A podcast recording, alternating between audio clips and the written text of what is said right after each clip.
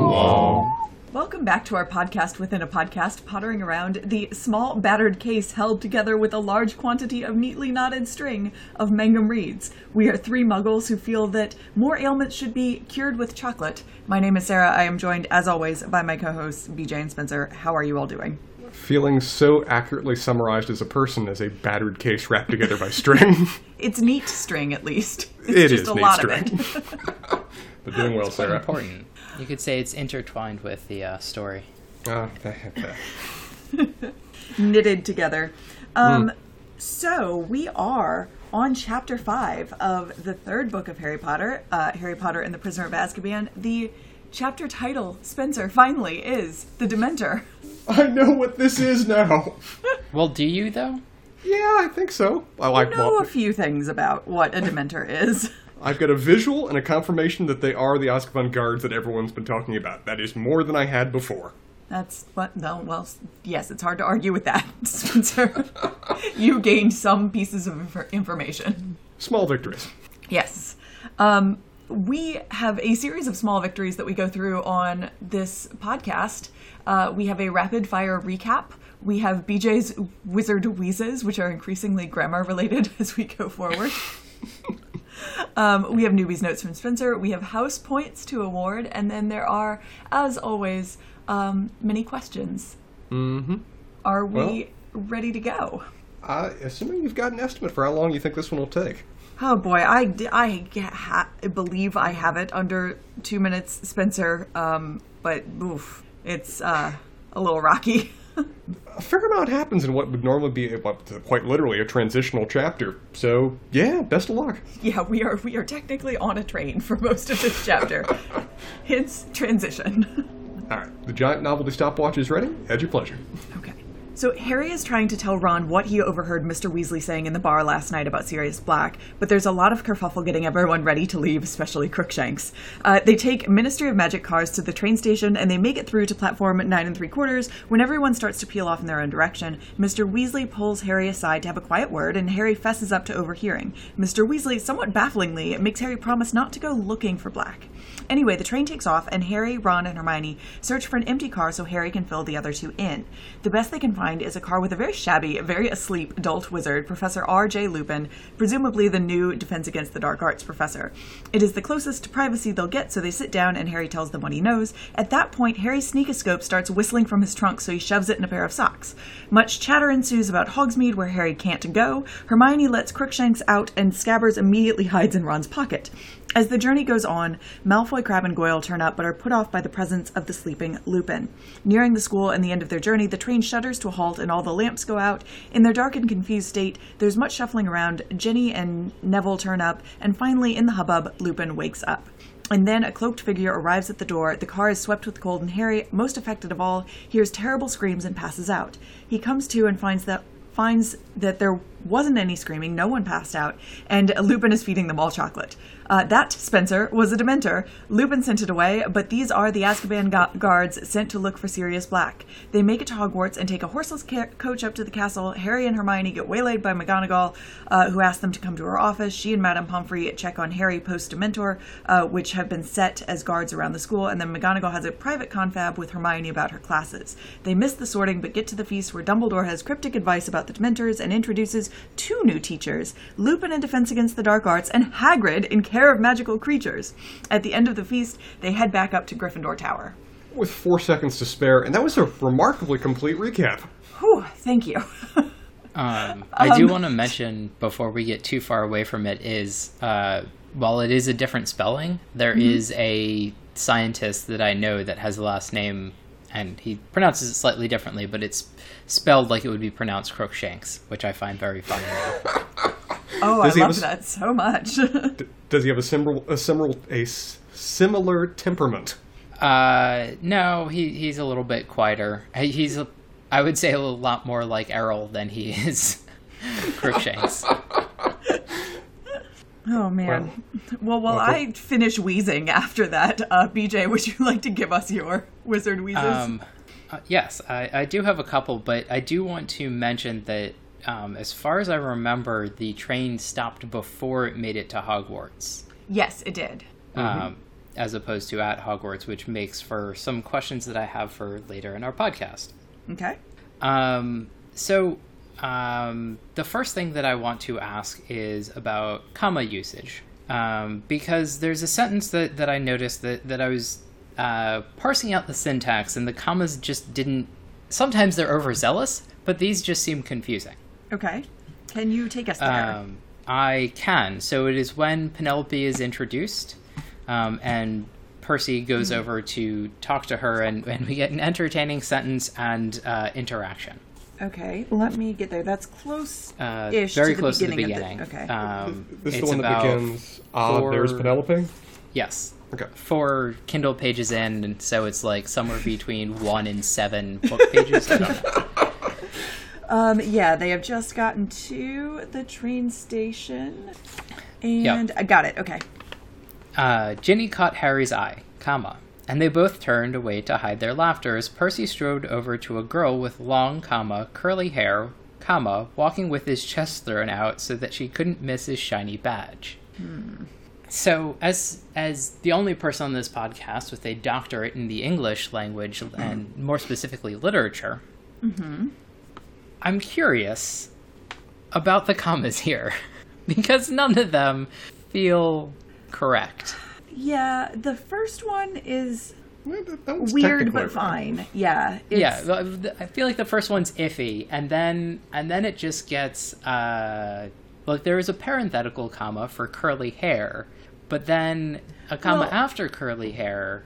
Yeah, because I think that um, I mean the long comma curly hair is, you know, I think there is an argument to be made that that is a sort of like d- separation, just a separation of descriptors. And mm-hmm. while it would have been perfectly accurate to just leave that comma out, it is also accurate to leave that in. But coupled with the comma after hair, that's the one that's really quite bizarre. So, so the theory that I have is that this actually takes place in a different universe um, called "Do Not Turn Back My Lion," and his girlfriend is a he and has a shiny badge. Okay, okay. Now I understand what you're doing. I can read Uh-huh. this this way now. I suppose, uh, yeah, I suppose that that is possible. Please see our other podcast to understand what the hell we're talking about. yes. Uh, because it, it makes perfect sense if his girlfriend is walking with his chest thrown out, and Percy's now referred to as a she. Um, Yeah, I no, I buy that.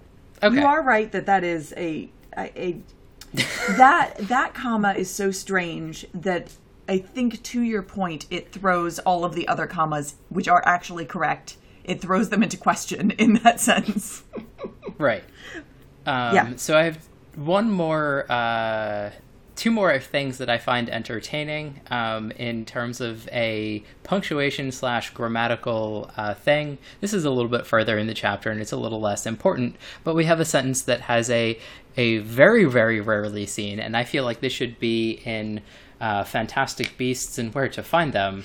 The rare sentence that has two semicolons in it. Oh boy. They were both wide and muscly. Semicolon. Crabbe was taller with a pudding. Uh, Crabbe was taller, comma, with a pudding hair, uh, pudding bowl haircut and a very thick neck. Semicolon. Goyle head, short, comma, bristly hair and long, comma, gorilla-ish arms. Um, that Check- that was Technically correct. Semicolons separating clauses with their own included commas. It's just you don't. You, you could have made them separate sentences. Well, when you say clauses, I feel like um, it, it it's it's making a, an interesting case for, for what a clause is. You know, it seems like it needs a, a full thought in in my uh, understanding of what a clause is supposed to be. Um, but the last one we have is quite a bit further in the chapter with. Um, the reaction of Snape when uh, Professor Lupin is announced as the def- Defense Against the Dark Arts teacher, um, which I find fascinating that it's like he didn't know before and this is a surprise. Um, and Come on, it's Dumbledore. of course he'd do that. We I have don't- a is it like really a surprise, or is it that Snape is just that mad? It could very well be that Snape is just that mad, and so whenever it's brought up, he's just angry. Yeah. Um, but we have this sentence, which is, "It was beyond anger, colon, and then a capital. It was loathing." Oh, mine does not have a capital. It was loathing in it. My version of this book does not have that. Interesting. Oh, interesting. Mm-hmm. Mine It does has- have the capital. It has a lowercase i. So somewhere in the transfer between the Queen's English, I assume is what your copy is, and whatever it is we speak over in the colonies, somebody decided that that really needed a capital, and I don't know what they were thinking. That person was wrong. I'm trying to figure out. No, this one was printed in the U.S. Interesting. So maybe it was a, but I can't imagine that that was like a word processor issue because a colon does not, as far as I know, define the end of a sentence unless. Anyway, um, Could could just be a Kindle issue. I mean, Kindles tend to uh, the Kindle versions tend to in- introduce so many different other errors that weren't originally there. Yeah. Um, and so my last bit is uh, where I name a chapter by the things that happen in it. and so instead of the uh, instead of the Dementors, or uh, we have Deus Ex Sleepy Lupin Well said. with some chocolate. Yes. which is also a fascinating thing to me that sort of everything else in this world has like weird magical uh, substitutions. So instead of jelly beans, we have Bertie Bott's every flavored beans. Mm-hmm. But we just have chocolate. Mm-hmm. Like it's no, but it is magical because it does all sorts of things protecting you from um, the vampiric natures of Dementors. Well, it peps you up a little bit at the end. I like that later in the chapter, like Madame Pomfrey is impressed that Lupin knew to give them chocolate to make them feel better. I, I very much enjoyed that chocolate is apparently the actual book cure for whatever this condition is. This isn't something you just had on hand. This is a set medical recipe available for this particular circumstance. I mean, this almost sort of feels like the the very uh, tropey uh, Midol and, and chocolate cures all Sure. thing. Um, but I hope it has has some more behind it. Probably not. No, it's just chocolate. I, my hopes are, are rarely borne out, but I still hope them up from time to time. Okay. Uh, newbie, I hear you have notes. I have a few. Uh, first of all, just to confirm, is Percy dating his snog partner from the last book? Yes, that's the same um, girl. Just wanted to Uh, make sure. Spencer? Mm-hmm. I would like you to define your understanding of snog. Uh, I'm using the British definition of kissing. Fair enough. U.S. What's your definition, BJ?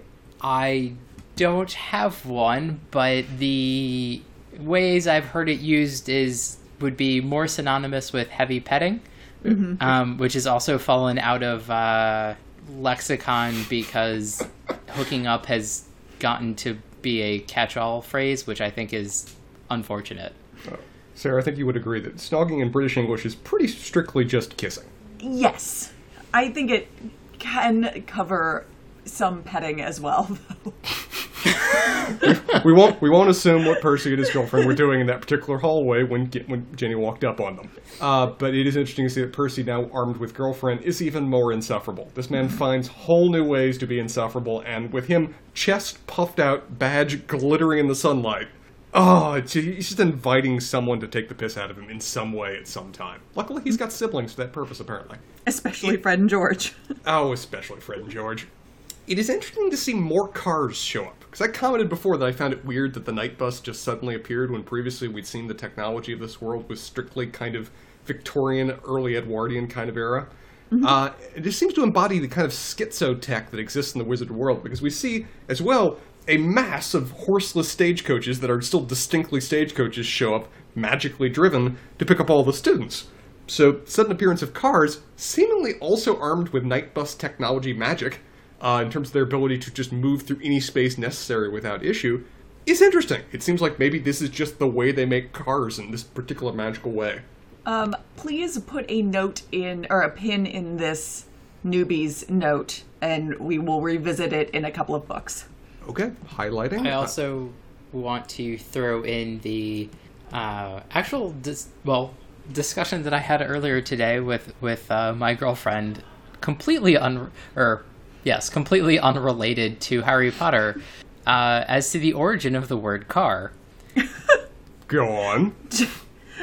Well, going through a couple of weird twists and turns from horseless carriage, I think this was a bad joke that needed to be included for for uh, personal amusement by by a certain author. Hmm. Okay. But we we do get the Ministry of Magic cars too, though, at the beginning of this chapter. yeah, yes, you- and that's going to be part of later questions. Yeah, it it is interesting to see again this distinctly Muggle form of technology appear, where previously prior books have indicated this was kind of weird, but as you said, Pin is in it, making a note of it. We will return. Okay. Uh, as for Harry interrupting, there are so many moments I just every now and then want to pick up Harry and just shake him. This is one of those. It's like Harry interrupting, saying, "No, I know everything. I know everything that's going on. I heard you perfectly." He's like, "No, no, you didn't. You came into the conversation late and you left early. You missed like thirty percent in all the context. You have no clue, as proven by the end of the damn conversation he has with Arthur Weasley, where he's suddenly thrown the change-up of "Don't go looking for Black." And of course, he has no idea what Arthur's talking about, despite the fact that Arthur assumes that he does, and they depart with half the amount of guidance that he needs, all because Harry wanted to try to show up somebody to show how smart he was. Don't do it, Harry. We all know you're not that smart. uh, it is interesting with that bit of advice, though, to see how many mortal enemies can a 13 year old have? What what kind of personal connection does this guy have with Sirius Black? I mean, previously it was Voldemort. He was there at the moment of his parents' death and he failed to murder him. How does Sirius work into this? I don't think we've been given really any context yet to know, other than that he's a very dedicated follower of Voldemort. Um, and you, you, you guys who know know these books better, uh, have we previously gotten any explanation for this, or is this something some mystery we're going to find out later? Therein lies the crux of the issue. Yes. Okay. Again, putting a pin in that one. There's so many of my notes that are just highlighted for they made fun of me or they made, asked me to remember this for later. Uh, next one. Uh, th- I mentioned before in this podcast that, uh, or, or mentioned before the episode, that I learned a word, or at least I finally learned the definition of a word that I'd heard many times before and just kind of shrugged at, despite all, all opportunities to look it up. Darned, in referring to an article of clothing. I've, for most of my life, viewed that solely as a as a southern curse word, but now I also know that it is the process by which you can fix and patch clothing. Did probably should have known that. I've gotten more than enough context so far, but thank you, R- Professor R- R.J. Lupin, for helping me, you know, learn this. You're a good professor, even to people that don't technically exist in your world. Spencer, by the state in which your socks are often found, I was mm-hmm. a hundred percent sure that you were completely unaware of what darned meant.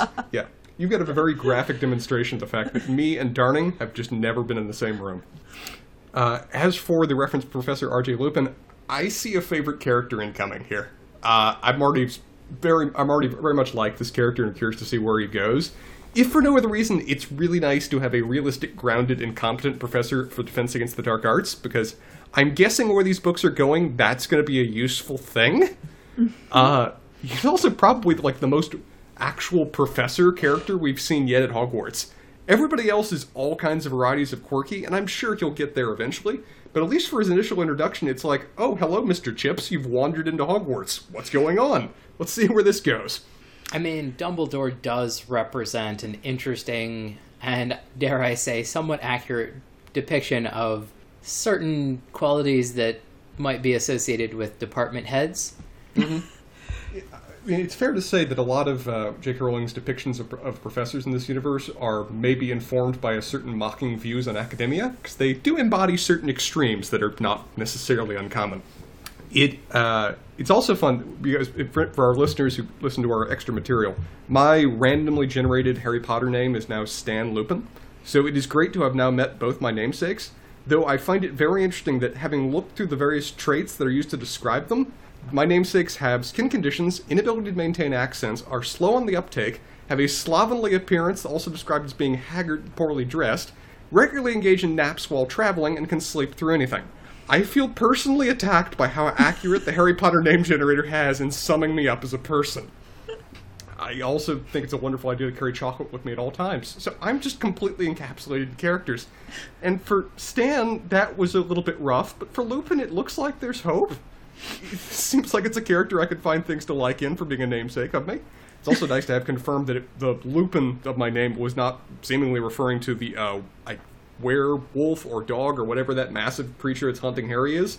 Now that I've actually met a character named that, so you know, got that one cleared up. Uh, what else? Uh, so mentioned before we started recording that uh, we now have proof in this chapter that Errol is the ultimate villain of this story, and that is by means of this sneakoscope that uh, Ron has. We clearly have indicated that the moment he brought that thing next to Errol, it went off, and it's apparently intended. Correct me if I'm wrong here, Sarah. It is intended to advise you of someone who intends you ill. Yes, someone is at least doing some sort of mischief near you.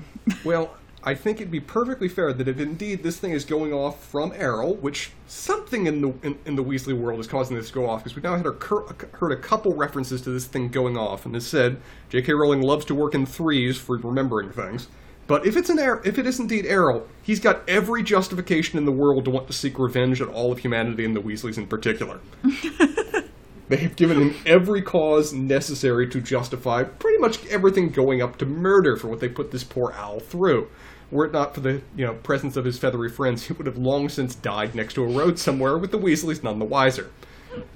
Uh, speaking of Ron, uh, sorry Ron, but I'm really with Hermione in terms of what her plans are for Hogsmeade.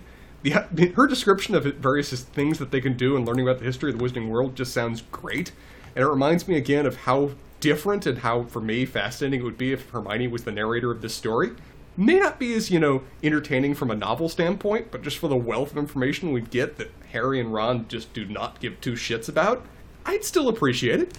I want to learn about the largest non-Muggle uh, largest non-Muggle city in Britain. I want to hear about the sites of historical sorcery and goblin rebellions, the most severely haunted places in Britain. Just like, can we go on a history tour? That'd be great. this is now your your station eleven. Yeah, sure, it is. I, and just to make Ron happy, I'm fine if we get snacks before we go on it. This could this could work. Lupin's quiet, also his Lupin's quiet, worn professionalism has just worn me. Has just really won me over in his confrontation with the Dementor. It's just awesome. He's got the immediate knowledge necessary. He doesn't feel the need to pontificate in any way. He quickly resolves the situation, and then he immediately brings to bear both knowledge and actions necessary to treat those that are injured, including chocolate, and also something that nobody in these stories are willing to do. He sends an owl to get other people in the loop right away as to what occurred, so as that the people that he's sending off will be well cared for when they get there. That's... Maybe that's why his name is Lupin. I don't get it. Because he loops them in. Oh, all right, uh, just give me a second. I'm gonna recover. Just sit with that one for a minute. I, I, mean, you right. literally just said I know, yourself. I don't so. think in those pain that painful kind of way that you do. Uh, I even enjoy that for the first time ever, a professor a professor of Defense Against the Dark Arts earns compliments from other professors for his no- very appropriate knowledge. We have not seen that before, and the other professors feel the need to point it out, given how rare it's been. Uh, Speaking of Dementors, uh, Jesus Christ, what the hell are these things? Why do they exist in this world? And why does Harry in particular seem especially vulnerable to them? We hear what is the, what is the uh, McGonagall or the medical professor's statement? They said that he is particularly sensitive to them in some ways. Is that what they say? Um, I don't remember how they actually put it, but it's in a way that makes him feel like he has not yeah, his manhood has been challenged like, by the descriptor. yeah, he's a sensitive boy. Yes, uh, but it, it, raises questions. It's like, is this another example of what hold Voldemort still has over him? That he's vulnerable to this seemingly anti-dark magic that the Voldemort, that the uh, the Dementors represent, despite very visibly being dark magic to themselves. Oh, they suggest no. he's delicate. Oh, even worse. Yeah. so I think this is a question that I have as well, but I don't want to talk too much about it because I feel like this is a note that you should highlight more than once. Okay. Man, so that will, this time. That I really want to ask questions about, but I think we have like three books until I can ask those, or two books until I can ask those questions. Okay. i am placing another pin. Good God, I'm making a voodoo doll with my notes here. Uh, regardless. Am I Sarah, am I right that I have to wait about that long to ask the question I want to ask? Uh, what specific question do you want to ask, BJ? um, Save it, save about- it, save it for questions. We'll get. We'll, we'll- I, I love Well, when, I love when Sarah sighs question- and just says no. Okay. Uh, regardless of what is happening to Harry, this is going to give Draco ammo for the entire term and maybe the entire time they have at Hogwarts, and he's already making use of it. Which makes it nice to see Lupin be the first professor ever to intervene in an act of bullying. Ever. It has not happened previously at Hogwarts, from what I can tell. And he just kind of casually walks up and resolves the situation, again, just how you'd like an actual professor to do. So, again, kudos to him. Happy to have you on this university grounds. Maybe you can protect them from the murder that all the other students are actively trying to engage in throughout these years. Uh, Hermione's schedule did not resolve how I thought that conversation would go. I thought this would be a moment of when the professors are bringing her in and saying, okay, Hermione, you physically cannot do what you have decided you're going to do for yourself. There are only so many hours in a day. You need to dial this back. But instead, she leaves the conversation remarkably upbeat. So I, I don't know. There seems to be some trick here. I don't know what it is. Maybe they gave her something that she no longer needs to sleep because she'd find that wonderful. But we'll see. Uh, They just put her on your schedule, Spencer. Yes, don't do it, Hermione. I can advise you from experience. Uh, Dumbledore, with his you know little casual references to advise students in the crowd that only they will get, just kind of embodies the phrase "when you do things right, people won't be sure you've done anything at all." That just seems to be the maxim that he runs this school on. Is I'm not going to appear to do anything active, yet I'm just going to keep pulling the strings casually from behind the scenes at all times. I have questions about Snape and Lupin, and I'm just going to raise them here because I assume that you won't be able to tell us, Sarah. But it is very interesting to see that described as being the exact same expression that Snape has for Harry. Uh, I don't even think at this point we know why Snape hates Harry as much as he does. I don't think that's been established yet in the book. Uh, so it's interesting to see somebody else fall in the same category because that's a unique kind of hatred. Snape hates everybody. We've seen that. He hates himself, probably. but this kind of unique, focused, I will make your life unpleasant just for your existence being near mine, we have only seen that once before. And it's I'll be very curious to see if, from the similarities between these two, we can deduce a bit more of what, why this is. We will get some explanations of that in this book. Okay. Uh, also, oh god, Hagrid. I am simultaneously so happy for a person and just utterly horrified at the school's vetting process and safety procedures. Because kids gonna die. It's just like, Hagrid has all the passion necessary for this job. He's gonna adore doing it and help other people adore it with him. It's just, you know, if the last guy lost limbs, I can only imagine what's gonna happen this time around. But we'll see.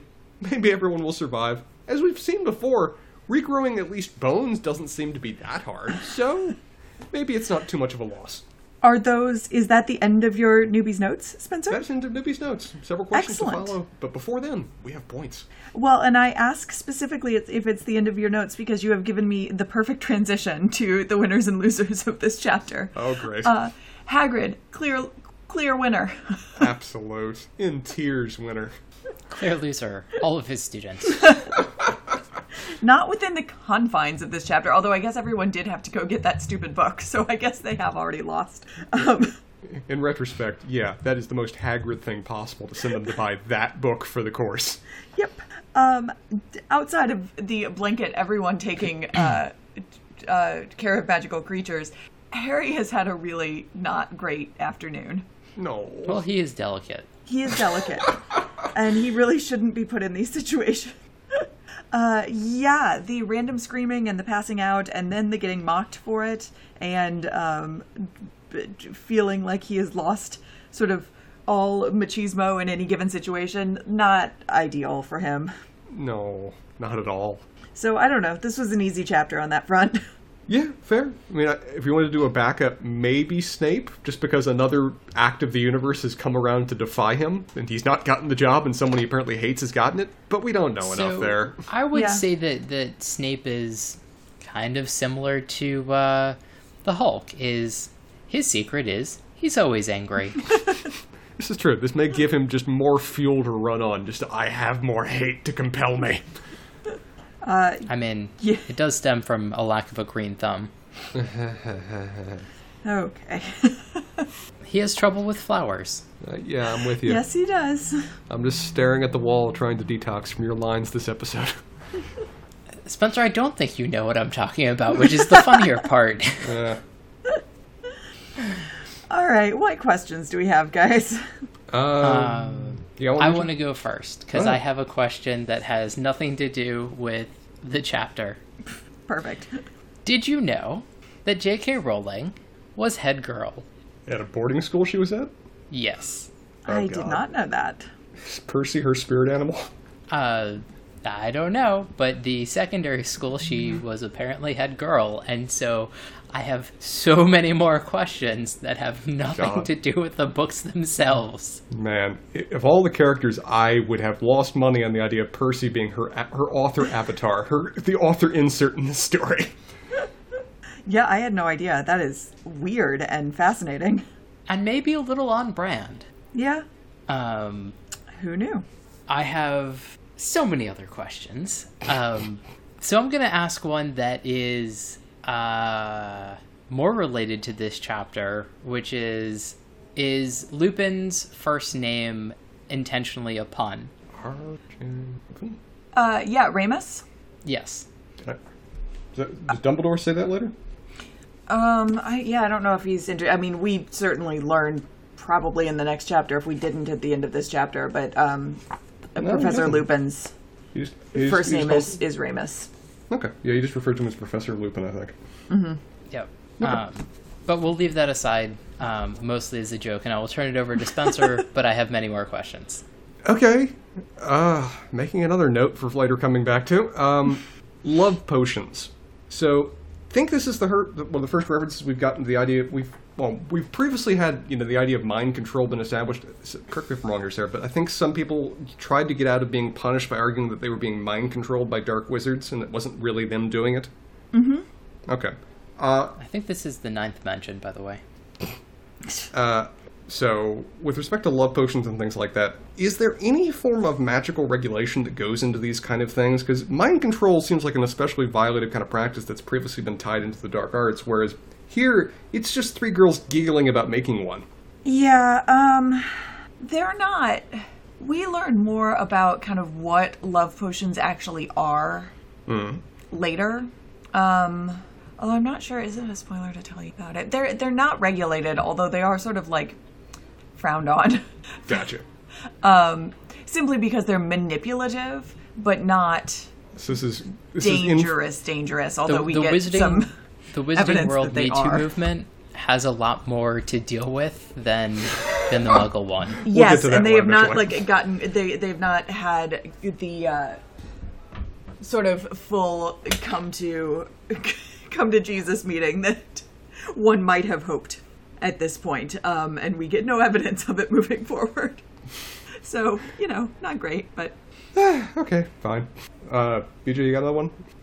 Uh, yeah. So, um, when when Harry Potter is described as delicate in this chapter by some professors, um, are they aware of information that would be um, a horrific spoiler uh, to what is to come? I think in much later books.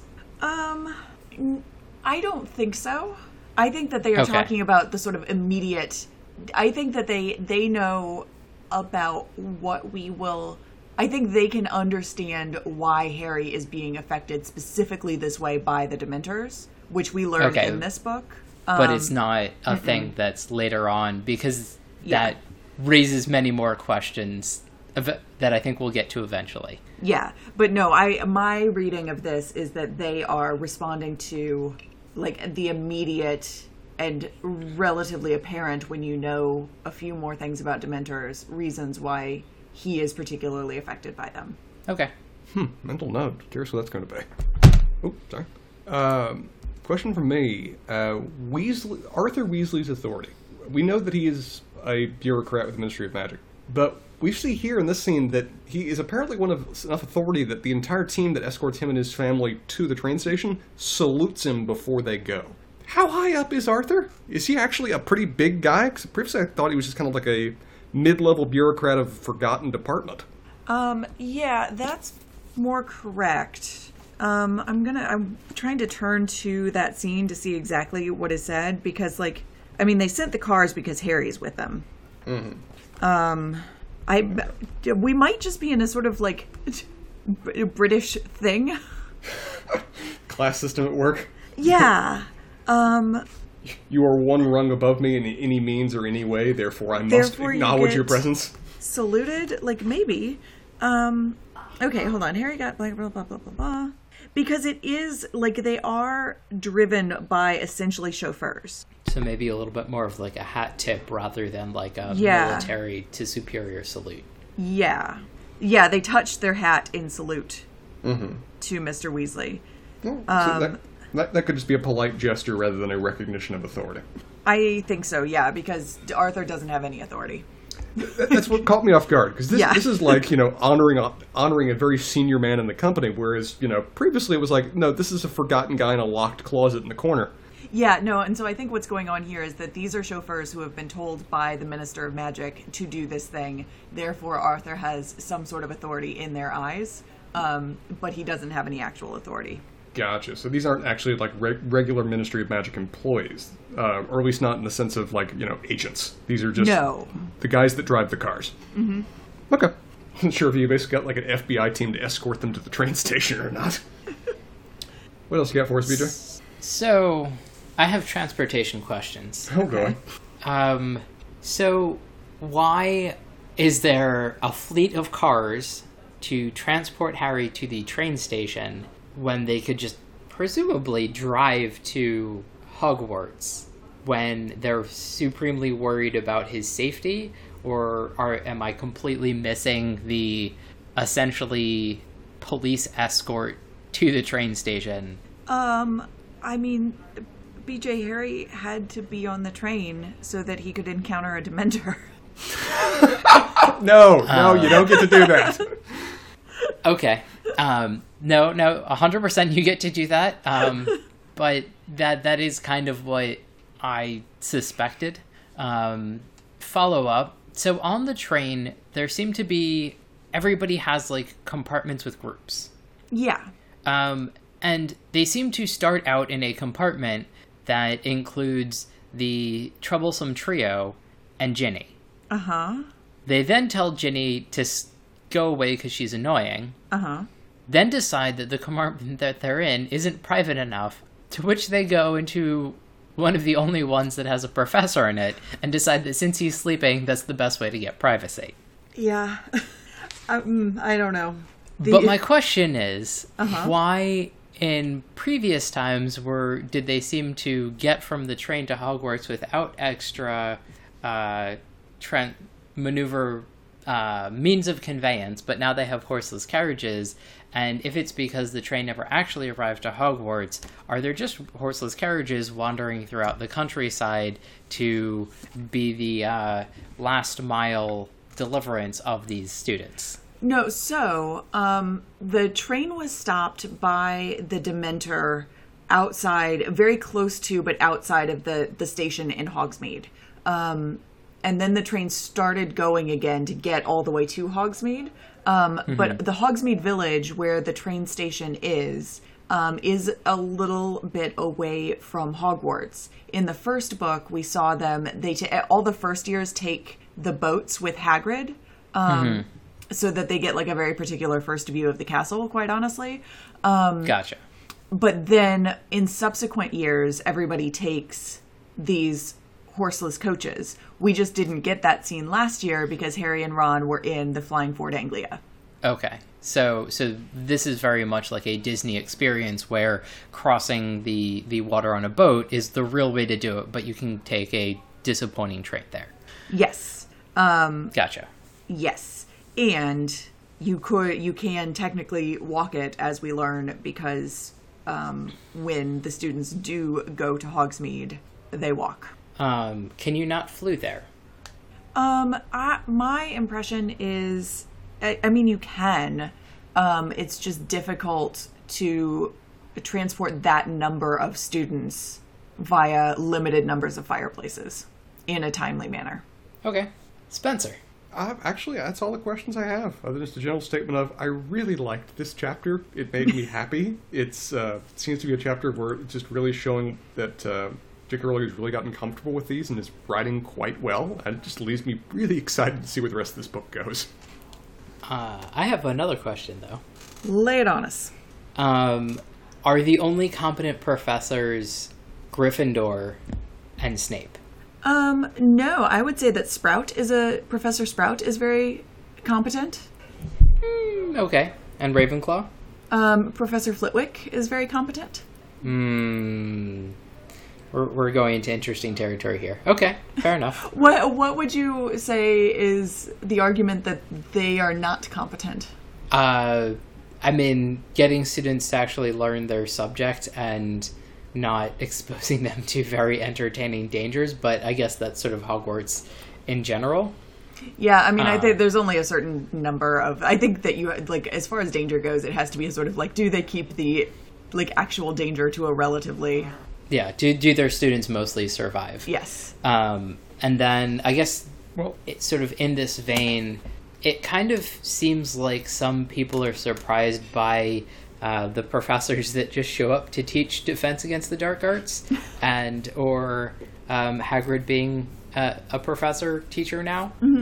Um, is this some of Dumbledore's whims, and how how extent is the wizarding world extensive enough that wizards don't really know each other? Um, that's a really interesting question. I there is some evidence that for the most part, if you were like an adult wizard in the world, I mean, obviously, you know, someone like Harry or Hermione, particularly, uh, a little bit less so Ron, simply because he has grown up in in the wizarding world and Right.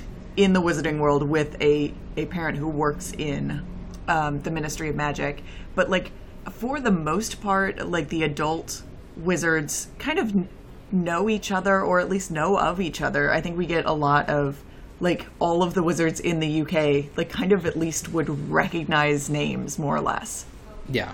Um, Like there aren't and- that and many I guess people. That's kind of why I was curious about like the surprises that sort of seem to happen when professors show up and just like, well, if you kind of know everybody at least to a certain extent, it sort of seems like these surprises shouldn't really be there unless it's really like a Dumbledore whim. Yeah.